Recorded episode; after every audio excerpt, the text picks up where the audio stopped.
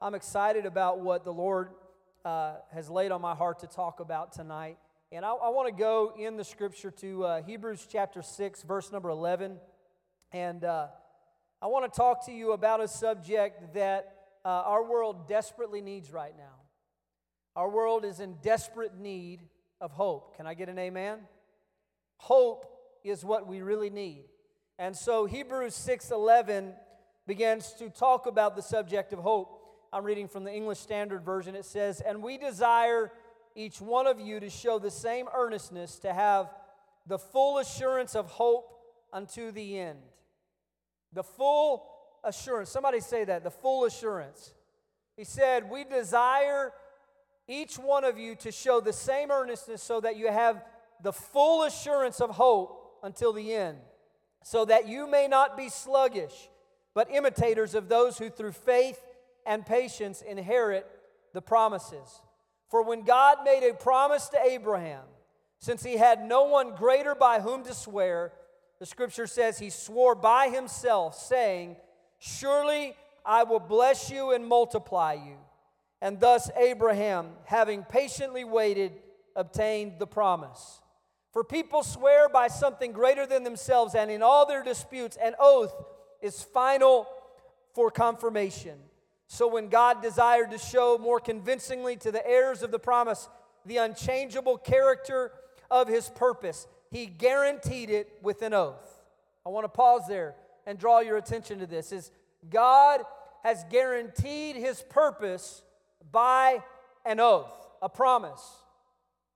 And listen to what he says. He says, So that by two unchangeable things, in which it is impossible for God to lie, we who have fled for refuge might have strong encouragement to hold fast to the hope that is set before us. We have this hope as a sure and steadfast anchor of the soul, a hope that enters into the inner place behind the curtain.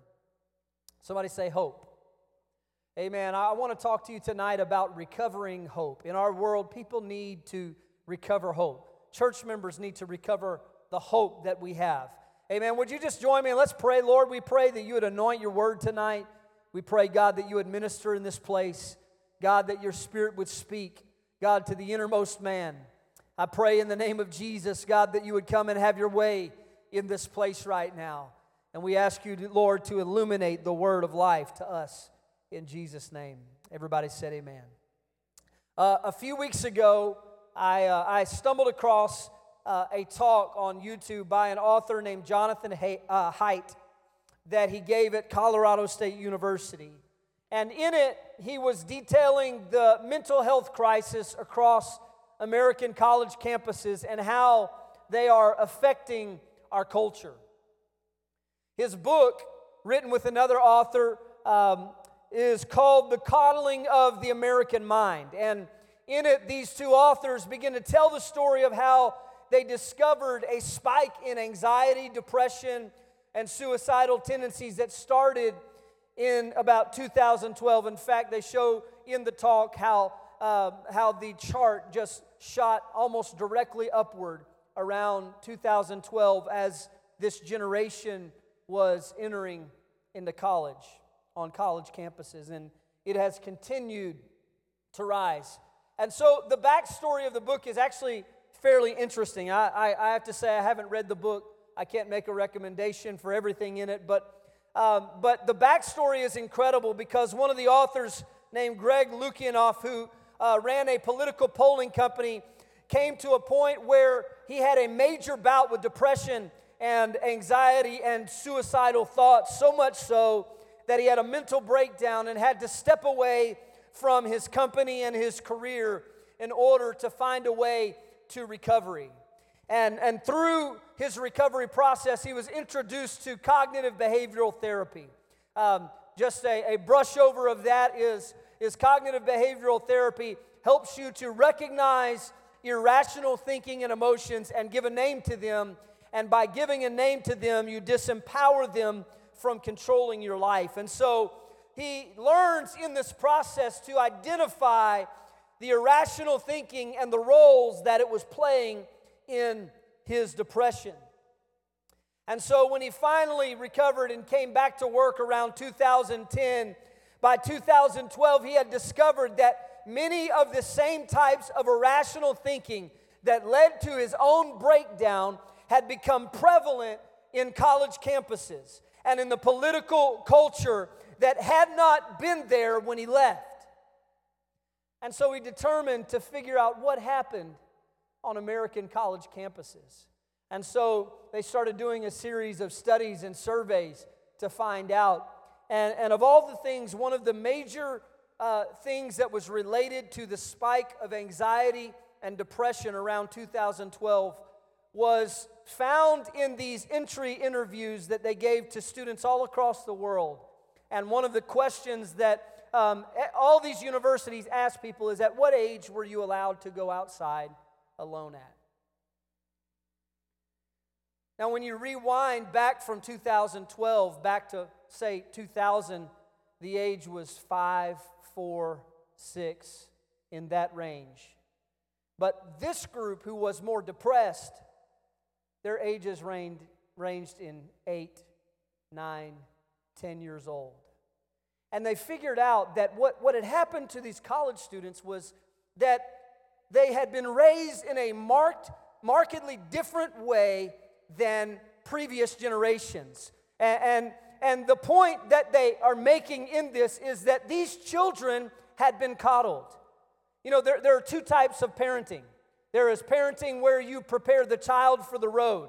In other words, you, you don't try to make life smooth for them, you try to prepare them for the ups and the downs and the bumps and the bruises. And then there is a different kind of parenting that, unfortunately, my generation and those a little older than me tend to to, to lean towards, and that is that you prepare the road for the child. We want to make sure that that little little little bubby, when he wakes up, his breakfast is nice and hot because we don't want him to have a rough morning. Anybody else raised on cereal? Listen, I can make a bowl of cereal. I can't cook a thing, but I can, I can survive on cereal. Hot breakfast for little buddy and, and make sure that his clothes are laid out and pressed just right and, and everything is done for him so that he doesn't know have to know how to do anything for himself and, and when there's a problem with the teacher little buddy doesn't get a whooping when he gets home mom picks up the phone and dad pick up the phone and they call the teacher and say what are you doing wrong? My, my, my child is a smart child. Amen. And mine either. I wasn't raised this way for sure. But they discovered that, that these kids who got to college and struggled with anxiety and depression had grown up in an atmosphere where everybody was trying to make everything easy for them. And so they never knew or learned how to overcome, how to come through adversity.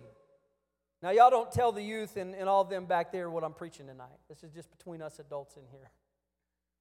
But it, it's impressive to me and impacting to me that these children, because they never faced adversity, when they face it as an adult, they have irrational thoughts. The kind of thoughts that we hear in politics commonly today is one area where when somebody says something that I don't agree with, that it's a, they literally believe that it is a danger and a threat to their life. If someone comes on their college campus and speaks about Christianity or some other subject that these people don't agree with, they feel literally threatened like they are going to die because it is the coddling of the American mind. And, and I don't say this to wade into politics, but we, we need to understand what kind of world that we're dealing with. This generation is struggling with depression, anxiety, and fragile mental states at a level that was unmatched by previous generations. Now, some of this isn't in my notes, but I'm going to share it anyways because I feel like it's something we need to understand. Is, is there, they have coined a term in, in these studies called anti fragility. Now, we know what fragile is it's, it's a carton of eggs. If you drop it, it's done, right?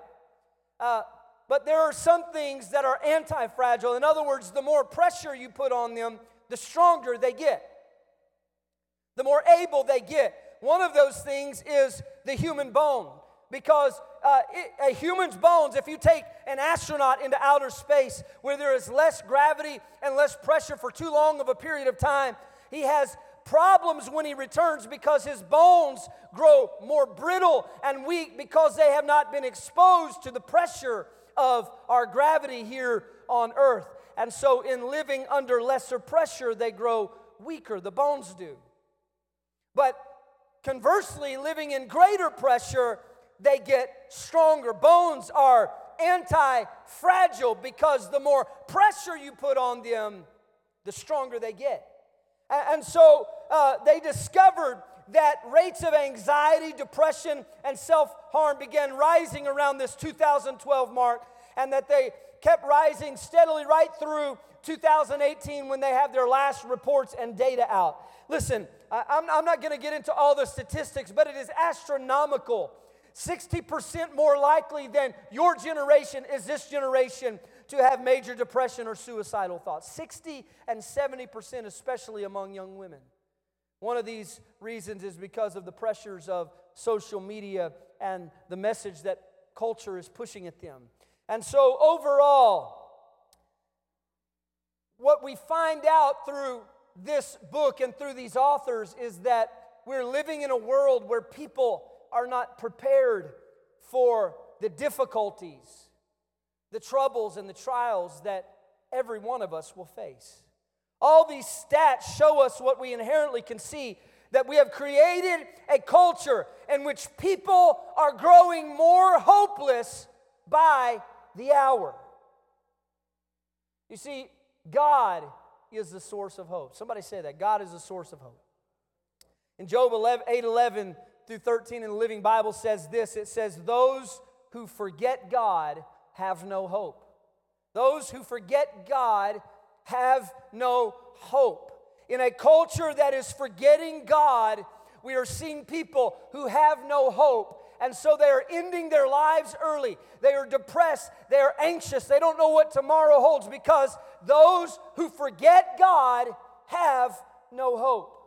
And so, listen, as we drift from God, both personally and as a society, what we do is we lose our grip on hope because the two are closely connected. The more God that I have in my life, the more hope I have in my life. The closer to God that I get, the bigger, the stronger, the greater my hope grows.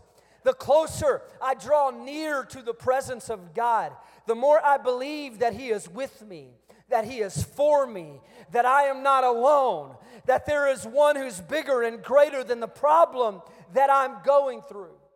But on the other side, the less God there is in my life, the less hope there is in my life.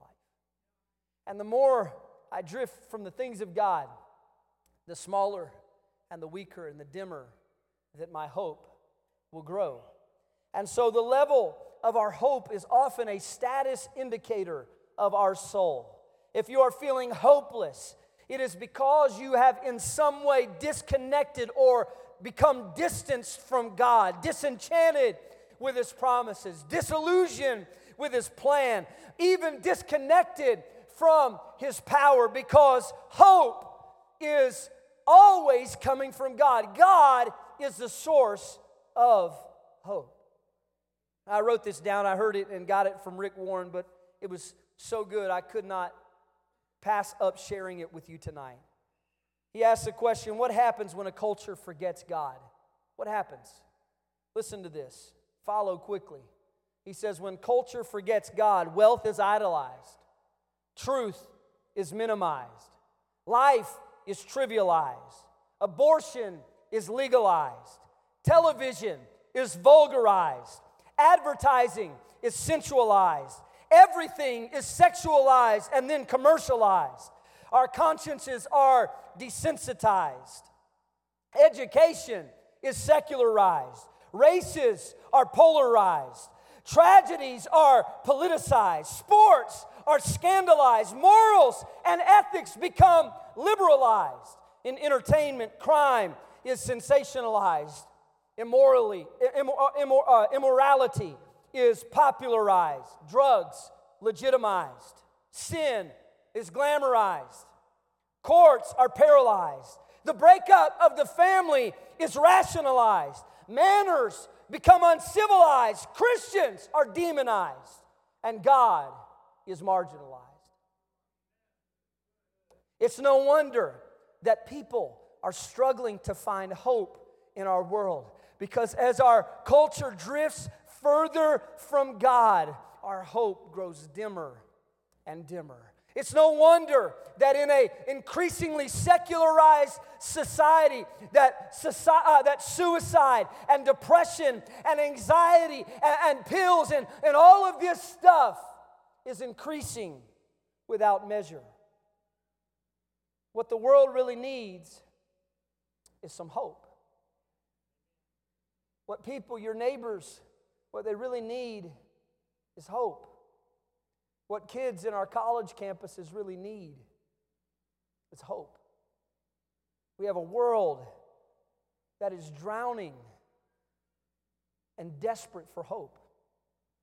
And so I, I want to talk about for a little bit what is hope? What is hope? You see, there, there are three kinds of hope that I want to talk about, just right, right quick. First, there's wishful hope. Anybody ever have wishful hope? When you're running late to work and you hope that you hit all greens? Let me tell you something. If you, if you ever drive 165, it is wishful hope. it's wishful hope. There's no basis in reality for this kind of hope. I hope, I hope that uh, a billionaire will come by and just bless me one day with, with a million or two dollars. I hope. Well, yeah, you can hope all you want. but that ain't going to pay the bills, right? John Maxwell, he said, hope is not a strategy. and he's talking about wishful hope. He said, hope, hope is great, but it's not a strategy. And he, what he's talking about is that, that wishful hope that, man, I, I hope my grades come back good. Well, maybe. That really depends on you, right? I, I, hope, I hope that life turns out right. I hope there's wishful hope, which is not rooted in any way in reality. Then there is expectant hope. Expectant hope is, is hope that, that is reasonable. When a woman becomes pregnant, she's what? She's expecting. That's expectant hope. It's not guaranteed because we, we all know the tragedy of miscarriage, and, and many, even in this room, have experienced that. But, but there's a reason and an expectation that something will happen, that, that a baby will come along, that there is expectant hope. And so, in other words, it's hope that's built, like, like for instance, the hope that if I pay my bill uh, to the electric company, that the lights will still stay on. That's a expectant hope. I, I have a reasonable expectation because of time and experience. But then there is certain hope. Somebody say certain hope. Certain hope is this it's biblical hope. And biblical hope is different than the other two kinds of hope because Eerdmans Bible Dictionary in defining hope says this while modern connotations include shades of uncertainty associated with a desired outcome, akin to wishful thinking, the biblical understanding of hope is a much deeper concept significantly uh, that contributes significantly to the worldview of biblical faith. Included in hope is an expectation of the future trust in attaining that future patience while awaiting that future the desirability of the associated benefits and confidence in the divine promises. You see ordinarily when we express hope we're expressing uncertainty. But this is not the biblical meaning.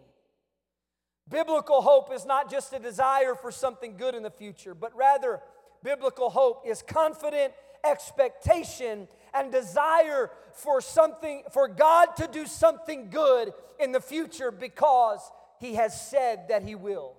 It is confident expectation. Biblical hope not only desires something good, but it expects it to happen.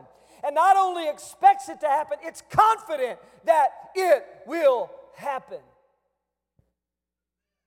Hebrews 11:1 1 says this, now faith, listen, is the assurance of things hoped for, the conviction of things not seen. You see, faith is, I looked up the word there where the assurance, it's, it means a substructure, like, like the pillars underneath a structure that hold it up. And, and what it's saying there is faith is a substructure of things hoped for. In other words, I believe and I hope, and I'm reaching for things that I have not yet seen. I have a conviction about things that I have not seen. Hope springs out of faith. And listen, you cannot have faith if you do not have hope. You do not have faith if you do not have hope because faith is what's holding hope up. Faith is a substructure of hope, the things that you're hoping for. And listen, Hebrews 6:11 he says this he says we desire in our text he said each one of you to show you uh, uh, for you, each one of you to show the same earnestness to have the full assurance of hope until the end twice we see those words full assurance associated with hope the word there is plerophoria in the greek which means full conviction, firm pers- uh, persuasion, and assurance, a confident expectation. You see, the writer of Hebrews tells us that the purpose of his letter is that the reader would have the full assurance of hope until the end. Why? He says, because when people lose hope, they lose a willingness to continue. Anybody ever done this? You started something and then you figured out this is never going to happen. And so you quit. I, I was thinking back to the ice storm we had last year. Now, when I lived in Flagstaff, I had all the equipment and we had a lot of snow and ice, and I'd go out there with my snow shovel and I'd, I'd break it up. It was no big deal. And I thought, well, I'll do the same thing. I'll clear our driveway after, you know, three or four days of melting ice, and it was thick. And I went out there and I worked for about 10 or 15 minutes, and I broke my shovel, and I thought, man, I don't have the right tools. And I kept working and working, and, you know, I got tired and hot and sweaty underneath all my clothes. I said, Man, I will never get this done. I'm going in the house. Anybody ever just gone in the house? Got tired of it, sick of it, lost hope? It'll never happen. At this rate, I would have still been out there trying to break ice. The summer coming and spring coming I had a better chance of breaking up that ice than I did. So, you know what I said? I said, I'm out of here, Jack. I'm going to go put my feet up. And, and listen, listen to what he says here. I love this because he says, Why, why do, do, does he want us to have the full assurance of hope? He said, So that you may not be sluggish, which means lazy or slow to move, so that you may not be lazy or slow to move, but imitators of those who through faith and patience inherit the promises. Do you know what a lazy Christian is? It's a hopeless Christian. Somebody who tried to reach uh, a, a few people and it didn't go like they thought it would, and so they decided, I cannot do this. I'm not able to do this. And so they set the shovel aside and said, I'm going over here and I'm sitting down. An inactive Christian, a sluggish Christian, is a Christian who has lost hope. I'll, I'll push the ticket even further. A Christian who does not pray is a Christian who has lost hope. If you struggle to pray, it's because you have lost hope that God will answer your prayers. That's why you don't pray. He said, I want you to have the full assurance of hope so that you will not be sluggish. But he said, I want you to imitate the fathers of faith that he's going to reveal to us just a few chapters later in Hebrews 11, who through faith and through patience inherit the promises of God. He said, Why did they hang on? Abraham, why did you hang on when there was decades between the promise and the fulfillment? It's because Abraham had hope. Moses, why did you keep pressing on when Pharaoh kept saying no, even at miracle signs and wonders? It's because Moses, if he were standing here today, he would tell you it's because I never lost hope in my God. I never lost faith that God would perform what he had promised to me. And so when we when we grow lazy and sluggish and we don't want to get involved, it's revealing that we have lost our hope. Can I get an amen? That's good stuff. Because every time I get lazy, I pray that it's a warning system to my soul that says you've gotten disconnected from your hope. You've grown distant from God. You've got to get back close to the source of your hope and let your hope live again and let your hope breathe again. You used to lay hands on people and expect them to be healed, but now you're afraid to pray. That means you got to get close to the source again. That means you got to draw near to God again. And if you get close to the source of hope, then all of a sudden you'll have a desire to do the work of the kingdom of God. He said, So that you be not sluggish, but be imitators. They need the assurance of hope so that they will inherit God's promises. And you can only do that through faith and patience. You see, when you have hope, you are willing to continue pressing on. When you have hope, you trust that it may not be today, it may not even be tomorrow, but God will come through on what He has promised me. And so I've got to recover my hope. I've got to get my hope back. Listen to what he says. He continues teaching here in verse 13. He says, For when God made a promise to Abraham, since he had no one greater by whom to swear, what did he do? He swore by himself. You see, when, when you make an oath, you swear by someone greater than you. When you, when you sign a mortgage, there's a company backing you, saying, We got the money. And so you can buy the house. It's an oath. You, anybody ever signed an oath? You swear by one greater, right? And, God has none greater than him. So the Bible says this it says, He swore a promise to Abraham by himself. He made an oath upon his own reputation, upon his own character, upon himself, saying, Surely I will bless you and multiply. Do you know what this means? It means that God is saying that Abraham, if I am really God, if I am who I say I am, then I will surely bless you and multiply you. If I am really God, then I will do what I said I would do. And thus, Abraham, listen, having patiently waited, obtained the promise. How did he do that? Because Romans shows us that he never gave up hope. The Bible says he staggered not at the promises of God. He did not think that it was impossible, though his body was old, and though Sarah's womb was yet dead, though it was barren. Abraham said, You know, it's really not about how old I am or about how old she is. Now, you got to know there had to be some days where he looked over and said, Lord, I don't know how you're going to do it, but you're going to do it. There were probably a lot of days where it didn't look like it was going to happen, decades between the promise and the fulfillment. But the Bible says that Abraham did not stagger at the promise of God, but he grew strong in faith. The Bible says he did not weaken in faith when he considered his own body, which was good as dead, since he was about 100 years old, or when he considered the barrenness of Sarah's womb. Listen, no unbelief made him waver concerning the promise of God, but he grew strong in his faith as he gave glory to God. Listen to this fully convinced that God was able to do what he had promised. That sounds a lot like hope. Abraham was fully convinced. He had an expectation, a confident expectation that God would come through. And so he said, For people swear by something greater than themselves, and in all their disputes, an oath is, for fi- is final for confirmation. So when God desired to show more convincingly, not to Abraham, but to us, to the heirs of promise, the unchangeable character of his purpose, he guaranteed it with an oath. So that by two unchangeable things in which it is impossible for God to lie, we who have fled for refuge might have strong encouragement to hold fast to the hope that is set before us. God swore by himself. And the Bible says God cannot lie.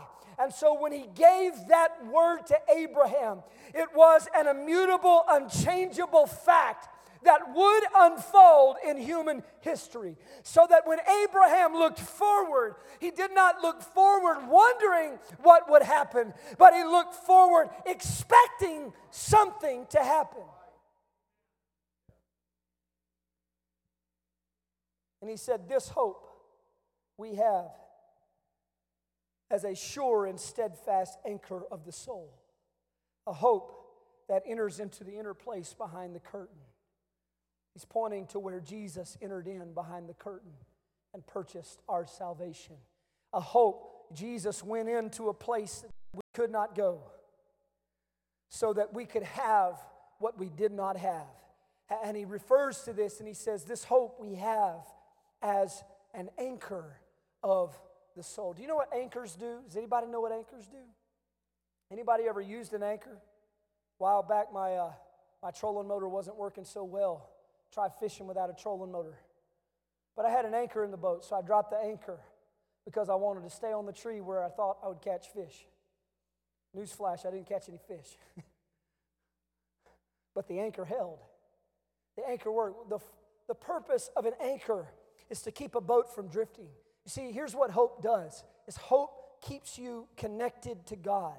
It keeps you from drifting. You know, in life, when you start losing hope and you start not expecting God to come through and not expecting God to unfold your purpose and your calling, and, and you lose that expectation of what God has promised and prepared for you down the road, here's what you start doing you, you start getting distracted by the things of the world. You start getting caught up in the lesser things of life, the trivial cares of life. When you lose hope, you start drifting.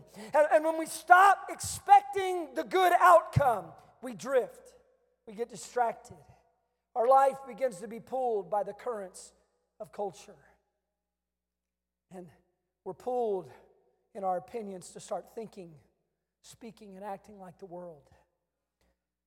And not just the culture, but our feelings when we become disconnected from God, you know what becomes our God often? There's a couple things we look to. One is government. We start looking to government to answer all of our problems because we can't think of anything higher. And we start expecting and praying, Lord, send another stimmy. Get us a check, God. We start drifting and looking to other things. But here's the, here's the real one I want to talk about. We start relying on our feelings rather than the facts of faith.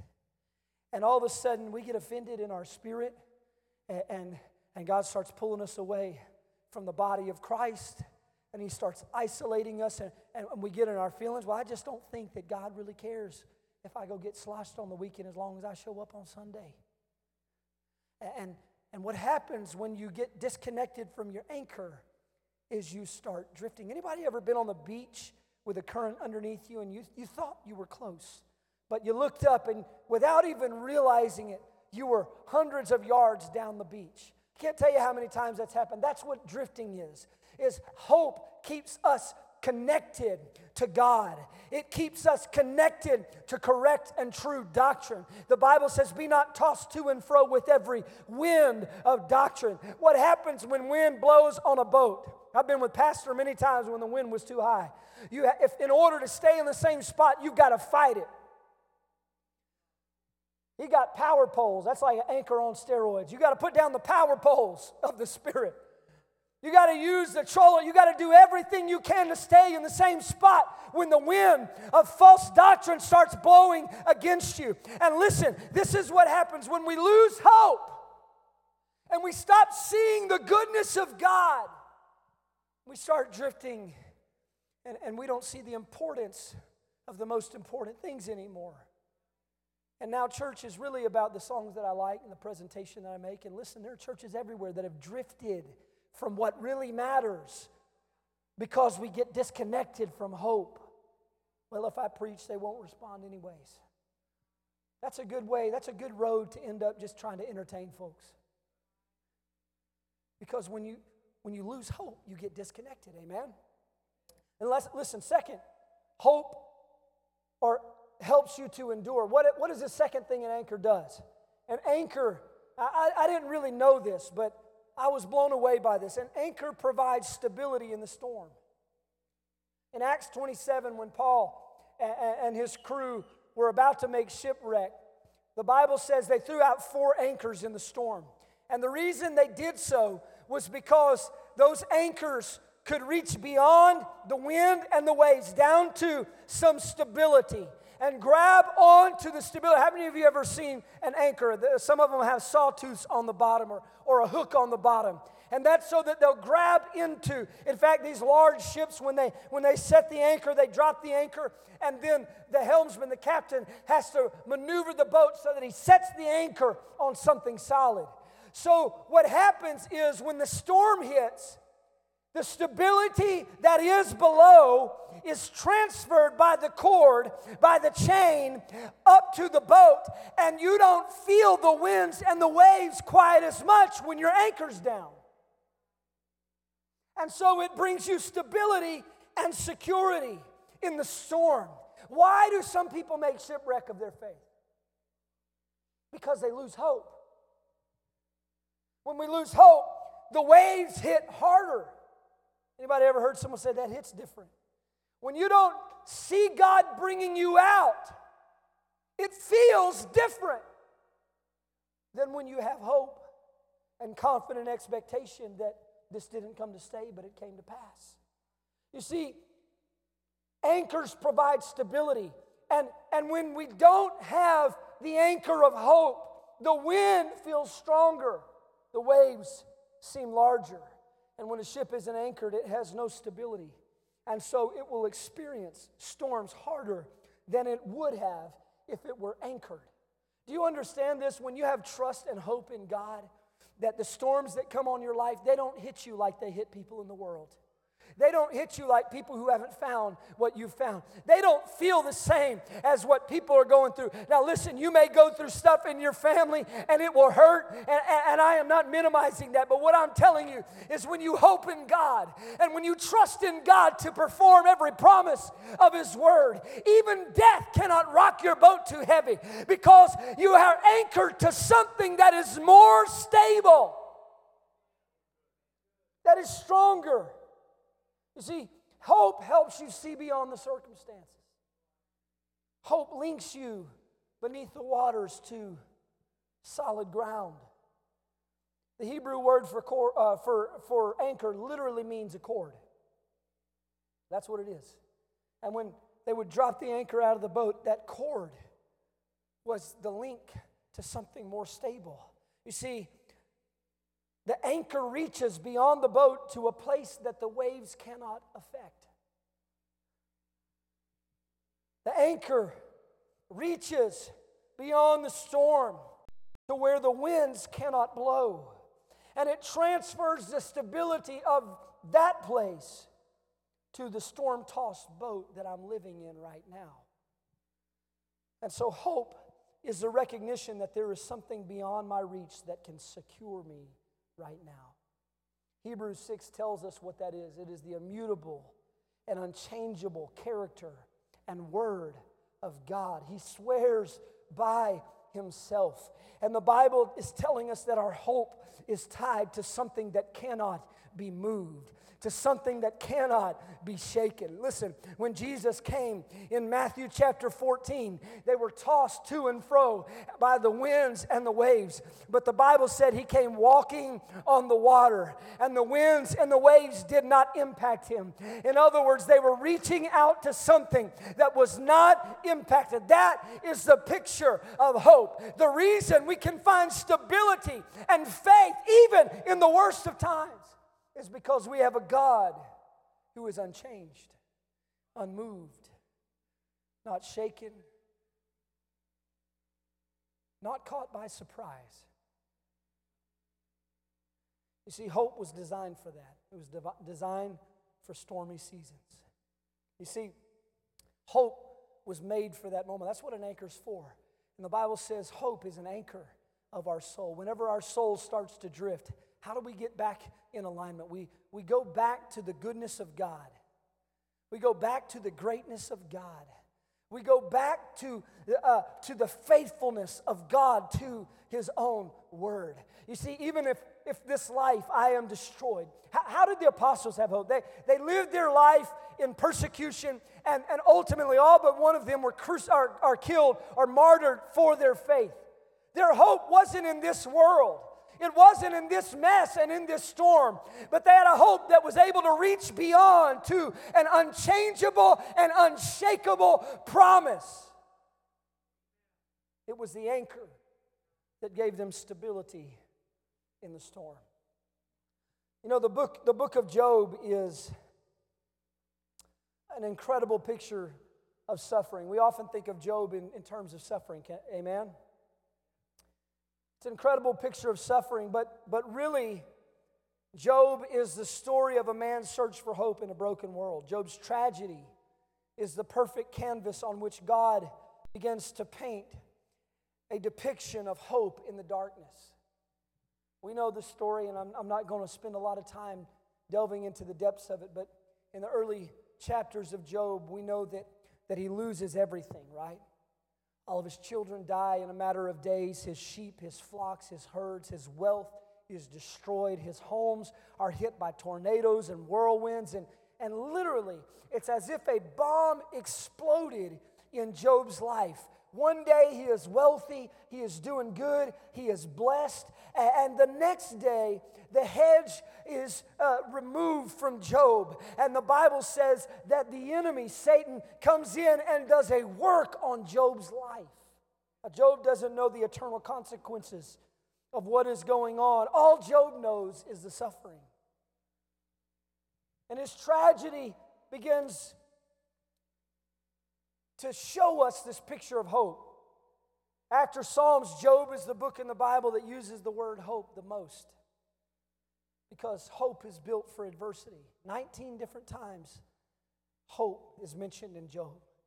But, but let us look past his tragedy for a moment at his hope. There are two responses that are just so clear in Job that I want to highlight. Is in the second chapter of Job, the Bible says Job's wife comes to him after all this terrible has befallen him. And she looks at Job. Now, now here's something you have to remember. We, we've preached a lot about Job's wife and we've given her a hard time. But she just lost all of her babies. Not one, all of her babies wiped out. Her house, her everything, everything taken. She lost everything Job lost. And she comes to Job and she says, Job, why don't you just curse God and die? Why don't you curse God and die? Now, if you look at Job, the reason that he was so faithful to God says in the very opening scriptures of Job that he feared.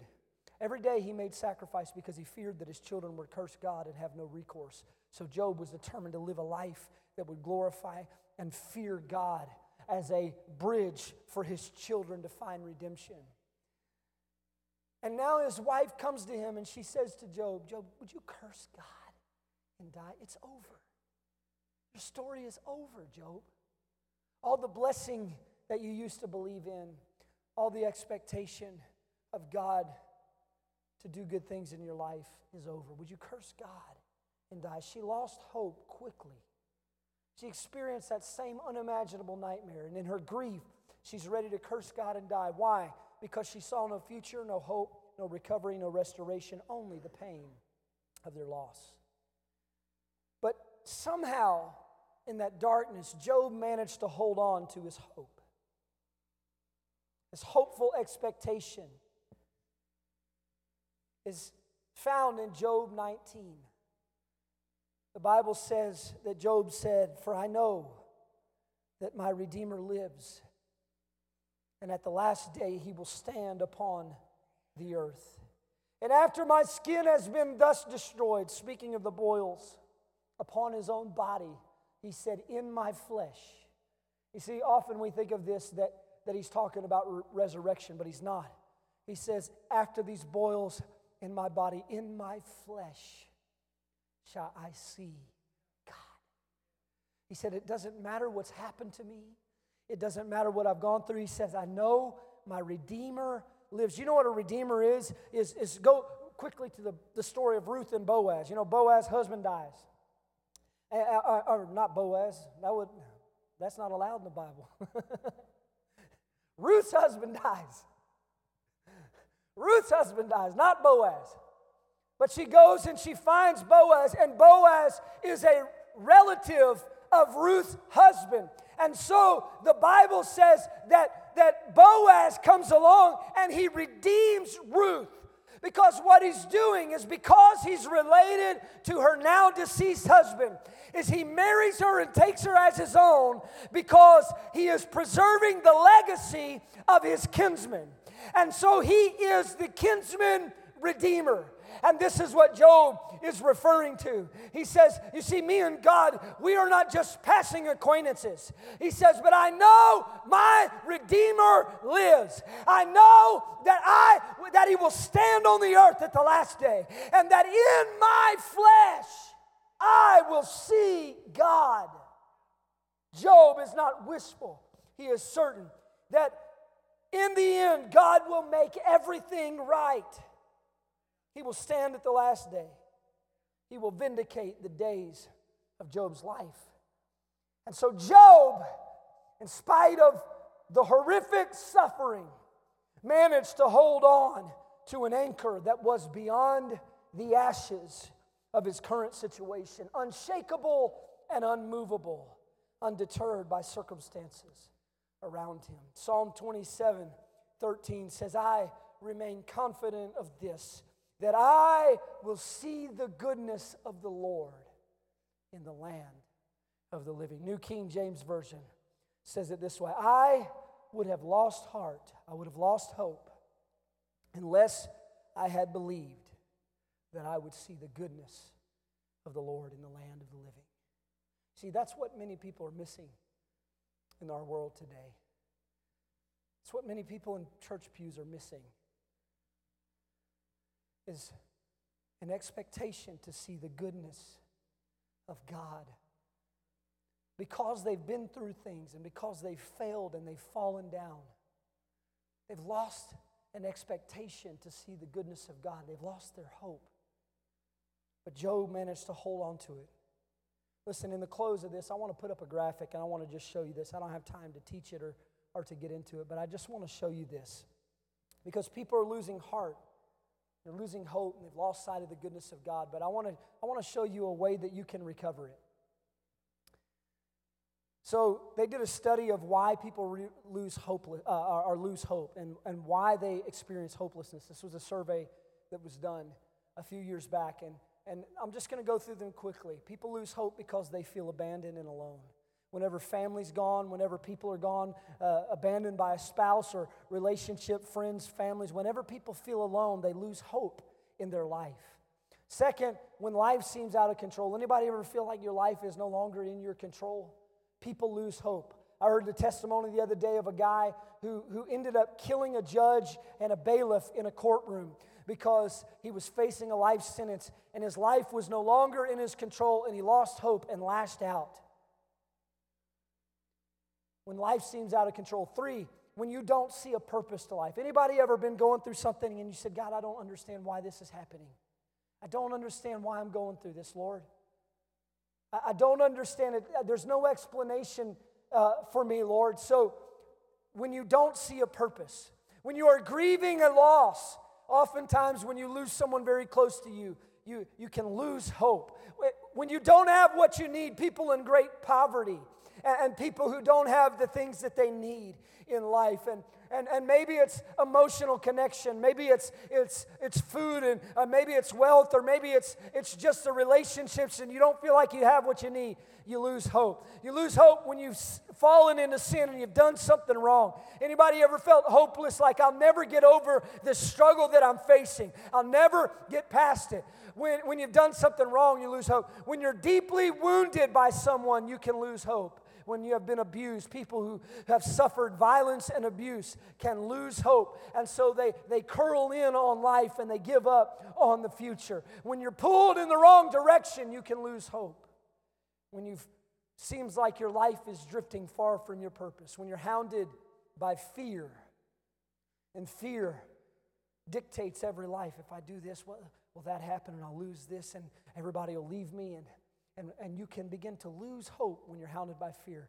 And finally, when it looks like defeat, when it looks like there is no answer, when it looks like the enemy has overcome and the enemy has won, it's easy in your spirit to say, I guess it's not going to end up very good after all. But what I want you to see is that in the Lord's Prayer, there is an answer for every one of these reasons for hopelessness. And it comes back to this when we move back to our source of hope, God can begin to restore hope. Our Father in heaven reveals to us that my loving Father will never abandon me. I am not alone. Uh, even if I have all of my family has passed from this life and I'm all alone on this I have a Father in heaven. I am not alone.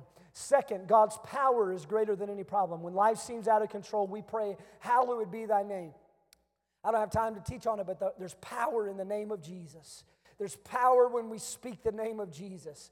Third, when I don't see a purpose, I can pray, Lord, your kingdom come, because God fits everything into his plan. Romans 8 28 says, All things work to go- together for the good of them that love the Lord and are called to, uh, uh, uh, according to his purpose. God has a purpose. When you don't have what you need, here's what you pray Lord, give us this day our daily bread, because God has promised to meet all of our needs when I've been sinning and I've done something wrong, when I've failed, we pray, Father, forgive us of our sins, forgive us our trespasses.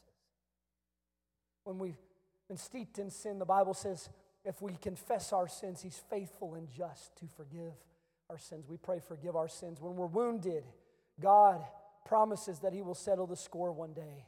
And so, what do we do is we forgive others as we have been forgiven. Forgive us our sins and forgive as we forgive those who have sinned against us. In other words, we put it in God's hand, and God says, I am the God of justice. I will deal with it one day.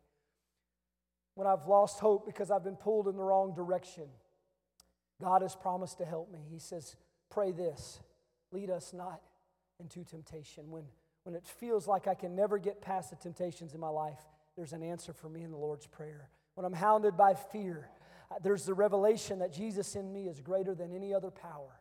He says, Deliver us from evil. And stand with me as I read the last one. When it looks like defeat, we pray this Thine is the kingdom, thine is the glory, and thine is the power forever. In other words, this is not the end of the story. And as we pray that prayer, we can begin to recover hope not, you know, most of us have recited the prayer. How many of you have ever recited the Lord's Prayer? We've recited it. But what we need to do is we need to pray it. Listen, I believe God wants to give us all hope. How many of you believe that tonight? Would you lift your hands and let's pray together? God, we thank you for your word. I pray, God, that you restore hope. People that have been struggling. God, we pray, Lord, that you would let hope arise. God, for our champion is not dead, you are alive. I pray tonight, God, in the name of Jesus, that you would let someone get the message of hope. Let them get a breath of hope. God, let somebody find that anchor in their storm. God, as we draw near to you, let hope and good expectation of good things come back into our heart, back into our mind. God, help us to trust that all things really are working together for our good. God, help us to see that this is not our story. Ultimately, it's your story, and you will receive glory in the end for it all. God, I pray that you would redeem our minds from drifting and restore hope in the depths of our soul. In Jesus' name. How many of you received that tonight? Amen. Ushers, would you come forward at this time? Amen. Somebody turn to your neighbor and say, I'm recovering hope. I'm recovering hope. How many of you feel like you need a little more hope in your life? Amen. I believe God is going to do great things. Amen. We need to tell ourselves that every day. God is going to do great things in my family. God is going to do great things on my job. God is going to do great things in my relationships. God is going to use me. God is going to, build me up. God is going to help me. Amen.